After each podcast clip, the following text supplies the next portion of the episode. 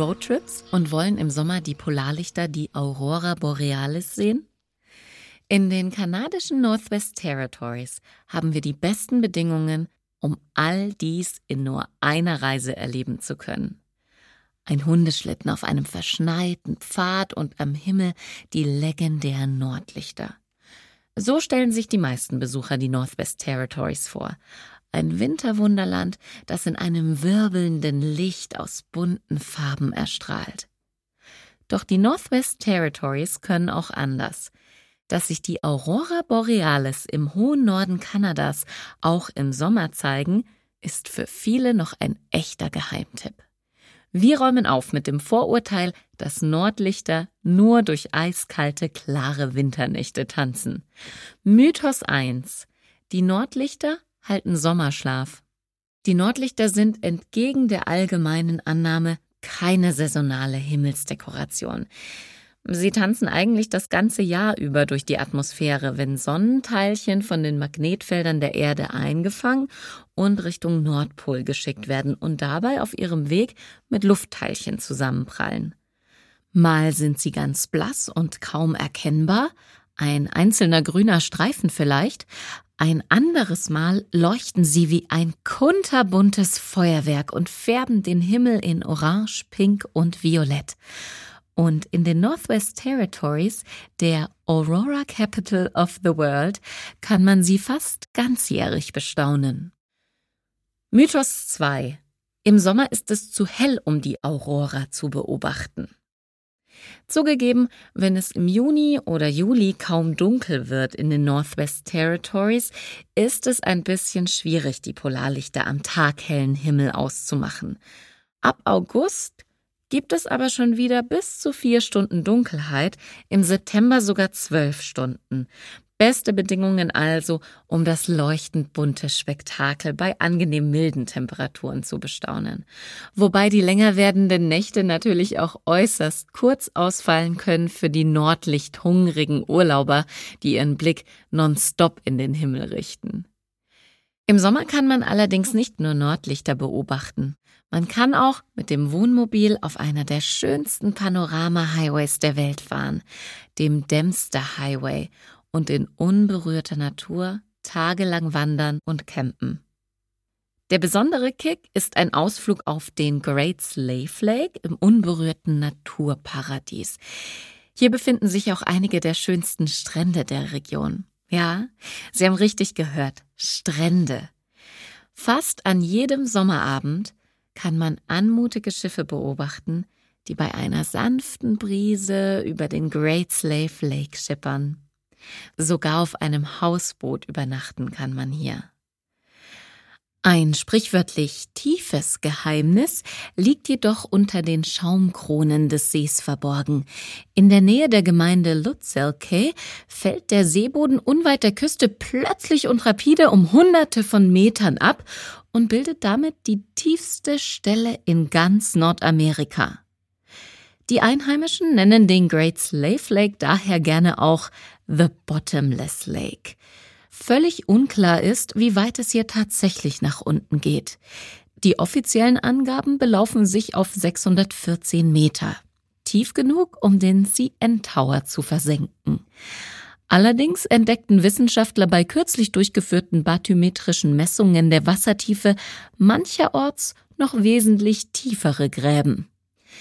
Eines ist jedoch gewiss, diese kalte, nasse Unendlichkeit ist ein Himmelreich für Forellen in XXL.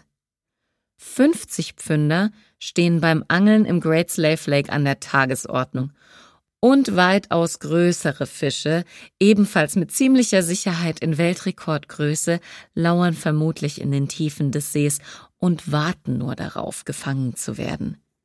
Der See lässt Ihr Herz als Angler höher schlagen. Machen Sie hier den Fang Ihres Lebens. Viel gerühmt ist die einzigartige Tierwelt der Northwest Territories.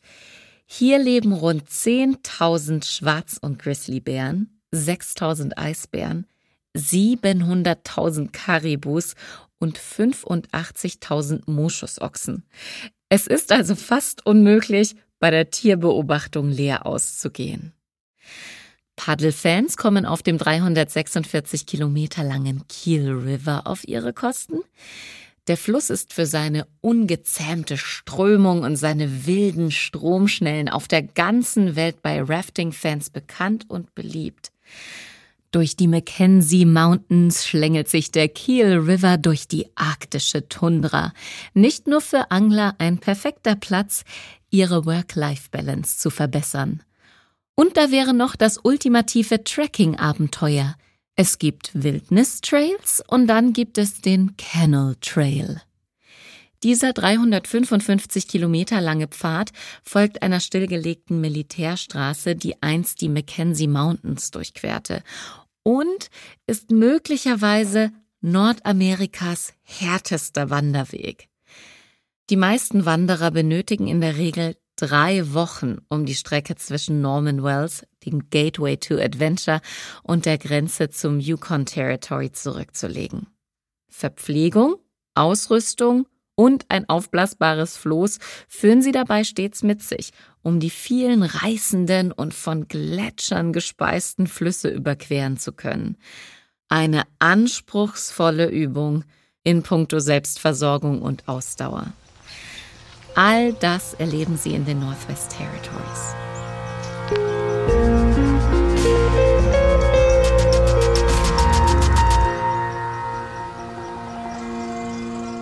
Willkommen zur zweiten Folge des offiziellen Podcasts der Northwest Territories. Wie? Sie waren hier noch nie? Dann tauchen Sie doch jetzt einfach ein in eine Region Kanadas, die so faszinierend und unentdeckt ist, dass sie eigentlich nur von ihren Einheimischen perfekt präsentiert werden kann. In dieser Episode sind wir wirklich im hohen Norden Kanadas angekommen. Joe Bailey von North Star Adventures ist hier aufgewachsen und nicht nur das, er liebt die beschauliche Hauptstadt Yellowknife, weil sie etwas ganz Besonderes zu bieten hat. So I am from Yellowknife. I've lived here my whole life. It's a beautiful, wonderful, I call it a little big city. Ich komme aus Yellowknife. Ich lebe schon immer hier. Es ist wunderschön, ein wunderbarer Ort. Ich nenne es eine kleine Großstadt. Die Leute sind oft überrascht. Wenn sie hier landen, sehen sie diese hohen Gebäude. Es ist ein, ein netter kleiner Ort zum Leben und wir halten ihn für den besten Ort der Welt, um die Aurora Borealis zu sehen. Yellowknife selbst ist eine kleine Bergbaustadt, die in den 1930er Jahren auf der Grundlage von zwei Goldminen gegründet wurde und seitdem gewachsen ist. Heute ist der Bergbau weiterhin ein wirtschaftliches Standbein. Wir haben drei Diamantenminen in den Northwest Territories, die alle in Yellowknife ihren Hauptsitz haben. Und natürlich hat der Tourismus in den letzten zehn Jahren durch die Aurora Borealis so richtig Fahrt aufgenommen. Sie müssen nicht mehr nach Island oder Norwegen fahren. Es gibt eine dritte Möglichkeit. Yellowknife, Northwest Territories. Wir haben die klarsten Nächte im Jahr auf der ganzen Welt. Yellowknife bietet Ihnen die beste Chance, die Aurora zu sehen. Yellowknife offers you the best chance to see the auroras. Joe ist ein großer Roadtrip-Fan und gerade wir Europäer lieben die grenzenlose Weite Kanadas. In den Northwest Territories findet man eine der schönsten Panoramastraßen der Welt, den Dempster Highway. Schon der Name erweckt Fernweh. Der Dempster führt durch eine der schönsten und abgelegensten Wildnislandschaften Nordamerikas und besticht durch spektakuläre Berglandschaften und malerische Kulissen. Etwas außerhalb von Dawson City im Yukon Territory beginnt der Dempster, eine Allwetter-Schotterstraße, die sich auf einer Länge von 736 Kilometern bis über den Polarkreis hinauf nach Inuvik erstreckt. Für Joe ist klar, das muss man gesehen haben. One of the best highways in the world to travel is the beautiful Dempster Highway from Dawson City in the Yukon all the way to Nunavut, Northwest Territories. You're going to cross the Arctic Circle. Einer der besten Highways der Welt ist der wunderschöne Dempster Highway von Dawson City im Yukon bis nach Nunavut, Northwest Territories. Sie überqueren den Polarkreis, drei Kontinentalplatten, Berge, Täler, Hochebenen. Sie werden Elche, Karibus, Grizzlybären sehen. Die beste Reisezeit für diese Straße ist im August und September, um die Farben Nordkanadas in vollen Zügen zu erleben. Natürlich können Sie der Arctic Ocean Road nach Tok folgen und tatsächlich Ihren Zeh in den arktischen Ozean tauchen. Das ist ein wunderbarer Roadtrip. Es wird ungefähr fünf bis acht Tage dauern, um es wirklich zu genießen. Sie befinden sich im Grunde an der Spitze der Welt, auf einer der nördlichsten Straßen der Welt, dem Dempster Highway.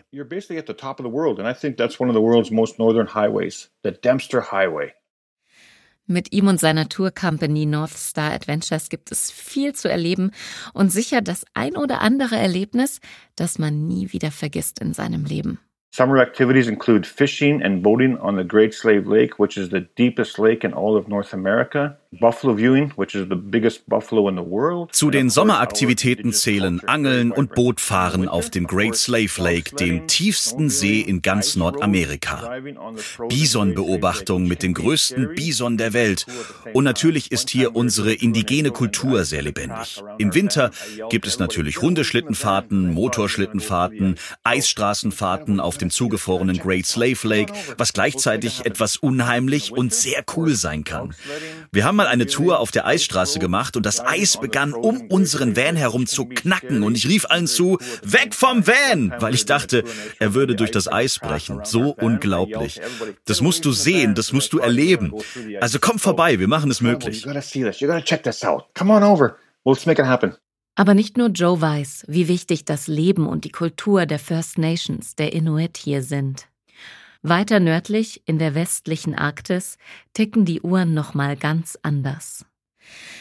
Rentiere in Herden, die so groß sind, dass sie den Horizont verdunkeln. Einsame Berge in einem Kleid aus Rot und Gelb. Kanadas größtes Flussdelta, in dem der riesige Mackenzie River in Tausende von zerfledderten Wasserläufen zu explodieren scheint. Die Inselwelt der Hocharktis, die von Moschusochsen übersät und von Walen umgeben ist. Und die stolzen Völker der Gwich'in und Inuvialuit, die gleichsam zeitlosen wie modernen Lebensweisen folgen. Dies alles ist die Western Arctic, deren Highlights Sie auf keinen Fall verpassen sollten. Kailik Kisun Taylor von Tundra North Tours in Inuvik nimmt uns mit in das Land seiner Ahnen. Das musste er jedoch selbst erst wieder erobern. I moved to the Northwest Territories when I was 16. My family is from here. My mom, my uncle, they, you know, they, some of my family were born down at the river. Ich bin mit 16 in die Northwest Territories gezogen. Meine Familie stammt von hier, meine Mutter, mein Onkel. Einige meiner Familie wurden unten am Fluss geboren, bevor Inuvik überhaupt Inuvik hieß. Aber ich bin nicht hier aufgewachsen, sondern in Ontario. Und ich kam zurück, als ich ungefähr 16 war, um meine Familie kennenzulernen, die ich noch nie zuvor getroffen hatte, aber auch um in meine Herkunftskultur der Inuit einzutauchen. Als mir das gelungen war, war, habe ich sehr schnell gemerkt, wie wichtig es ist, ein gesunder Mensch zu sein und eine Vorstellung davon zu haben, wer man ist, was man ist und woher man kommt. Mir wurde auch klar, dass es für nicht indigene Menschen sehr schwierig war, diese Art von Erfahrung zu machen.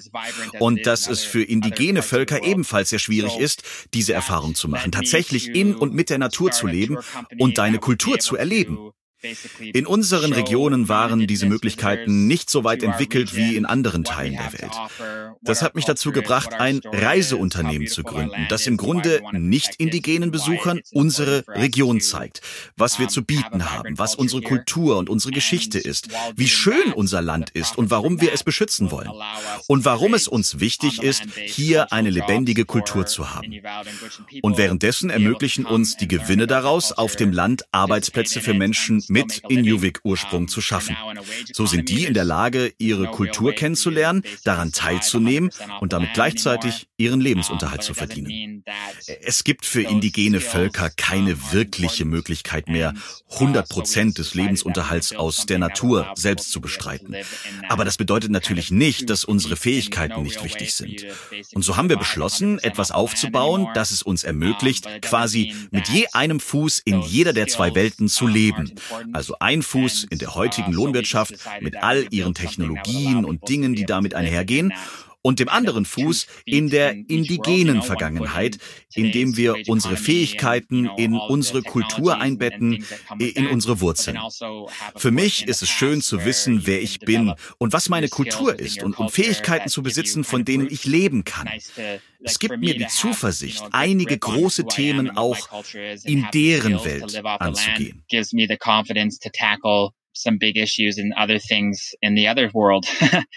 Wie lebt jemand wie Keilig eigentlich?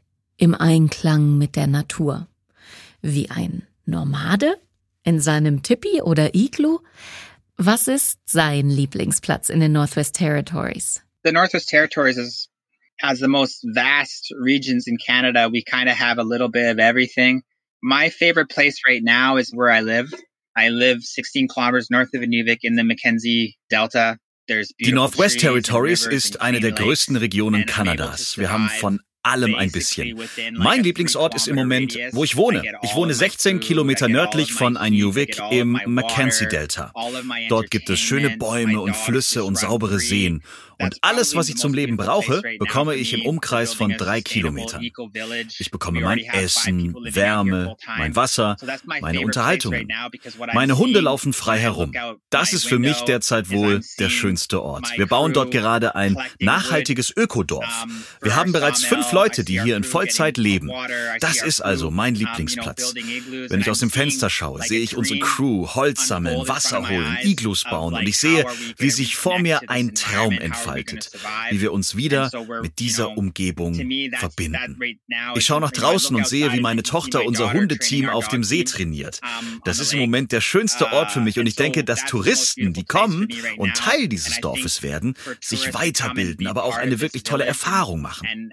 Und ich kann raus aus unserer Region, 100 Kilometer in jede Richtung fahren. Ich kann in die Mackenzie Mountains fahren. Ich kann zum arktischen Ozean fahren. Ich kann in die Tundra gehen.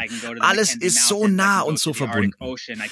Also jetzt wohne ich hier und fühle mich gesegnet. Ich schaue buchstäblich aus dem Fenster auf diesen riesigen, wunderschönen See, der vor Leben nur so strotzt und es meiner Familie ermöglicht, so zu leben, wie wir leben wollen. Deshalb ist dies für mich momentan der schönste Ort. Touristen kommen in die westliche Arktis vor allem wegen des Erlebnis Roadtrip. Hier befindet sich nämlich Kanadas neueste Tour. Der Inuvik Taktoyak-Tak Highway, der bis zum arktischen Ozean führt, wurde erst vor wenigen Jahren eröffnet und bietet nun spannende 137 Kilometer Fahrspaß gepaart mit atemberaubenden Ausblicken. Die Western Arctic bietet aber noch viele weitere Highlights, die Sie bei Ihrem Besuch auf keinen Fall verpassen sollten. Zum Beispiel die seltsamen und zugleich wunderbaren Pingos der arktischen Küste. Sie gehören wohl zu den beliebtesten Besonderheiten des Nordens. Ein Kern aus Eis lässt die hoch aufragenden Bergkuppen am Ufer der Beaufortsee anschwellen und die flache Tundra überragen. Der zweitgrößte Pingo der Welt ist der 49 Meter hohe Ipjuk vor den Toren Taktoyaktaks, einer kleinen Gemeinde am arktischen Ozean. Das vermutlich kultigste und am meisten fotografierte Gebäude des Nordens ist die Kirche Our Lady of Victory in Inuvik. Ihre schneeweiße, runde Form mit silberner Kuppel erinnert an eines der ehemaligen Schneehäuser der Inuvialuit.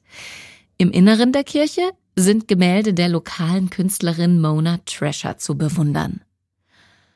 Zum Abschied weiß Keilig, warum jeder in seine Heimat kommen sollte, und ich glaube, danach gibt es sicher keine Zweifel mehr, dass es sich hier um eine der schönsten Regionen auf dieser Welt handelt. I think people should come to the Northwest Territories because it's going to open their eyes and they're going to experience things that aren't available to them down south. You know, like if you're in Edmonton You're not going to see the northern lights very often. It's maybe a couple times a year and the smog will block it. Ich denke, die Leute sollten in die Northwest Territories kommen, weil es ihnen die Augen öffnet und sie Dinge erleben werden, die ihnen weiter südlich nicht zugänglich sind. Wenn sie in Edmonton sind, werden sie die Nordlichter nicht sehr oft sehen. Vielleicht ein paar Mal im Jahr und der Smog wird die Sicht blockieren. Wenn Sie Eis und Schnee und all diese Dinge erleben möchten, dann können Sie dies wirklich nur im Norden tun. Unsere Firma hat Angebote entwickelt, die im Grunde genommen so sind, dass Sie auf zwei verschiedene Kontinente und zu vier verschiedenen Veranstaltern gehen müssen, um all diese Erfahrungen machen zu können. So kommen Sie zu uns in die Northwest Territories und sehen Narwale und Eisbären, schlafen in einem Iglu, nehmen in der Inuit-Kultur teil und fahren auf einer Eisstraße. Es gibt einfach eine riesige Menge an Dingen auf Ihrer To-Do-Liste, die Sie hier tun können. Und wenn Sie es anderswo versuchen wollten, müssten Sie nach Finnland fahren, um die Rentiere zu sehen. Und dann nach Island, um etwas anderes zu sehen. So kommen Sie einfach zu uns in die Northwest Territories, verbringen drei Wochen hier und sehen einfach alles, was die Arktis zu bieten hat und erleben das alles mit Menschen, die noch mit der Natur verbunden sind. Die ursprünglichen Leute, die immer noch die ganze Geschichte des Landes kennen. Wenn mein Onkel uns seine Geschichte erzählt, zum Beispiel, wie er auf dem Land in einem Zelt mit Lehmboden geboren wurde, dann wird die Geschichte des Landes lebendig. Hier kommen Sie an einen Ort, an dem nicht nur die Umgebung unberührt und schön ist. Sie treffen auch Menschen, die noch immer mit ihrer Region tief verbunden sind, die schön und anders sind. Das ist im indigenen Tourismus genau unser Auftrag, sie mit unserer Umwelt und Kultur zu verbinden. Daher denke ich, dass es der beste Ort ist. Wenn ich Kanadier wäre und nur ein Reiseziel hätte, wäre dies der Norden. Denn wir haben ja auch Sommer, richtig. Es ist nicht immer kalt. Im Sommer kommen die Vögel und die Karibu und es ist lebendig und voller Leben. Und es gibt 24 Stunden lang Sonnenlicht. Hier bekommen Sie also alles. Und wenn Sie wollen, können Sie im Bikini in den See springen. Aber in neun von zehn Fällen ist er gefroren. You know, you can jump in the lake in your bikini if you want, but nine times out of ten it's frozen. Ein kurioser Fakt zum Ende. Wie lautet der Name des höchsten Berges der Northwest Territories? Wer mit Ich weiß es nicht antwortet, liegt Gold richtig. Der höchste Gipfel der Region ist ein 2773 Meter hoher Berg in der Ragged Range Region, östlich der Grenze zum Yukon Territory. Und er hat keinen Namen. Inoffiziell wird der namenlose Gipfel manchmal Mount Nirvana, Summit 2773 oder Summit 9027, das entspricht seiner Höhe in Fuß gemessen genannt, oder einfach Unnamed Peak. Ein vom Geographical Name Board of Canada akzeptierter Name müsste von den Nahanni Butte Danny vergeben werden, den hier heimischen First Nations.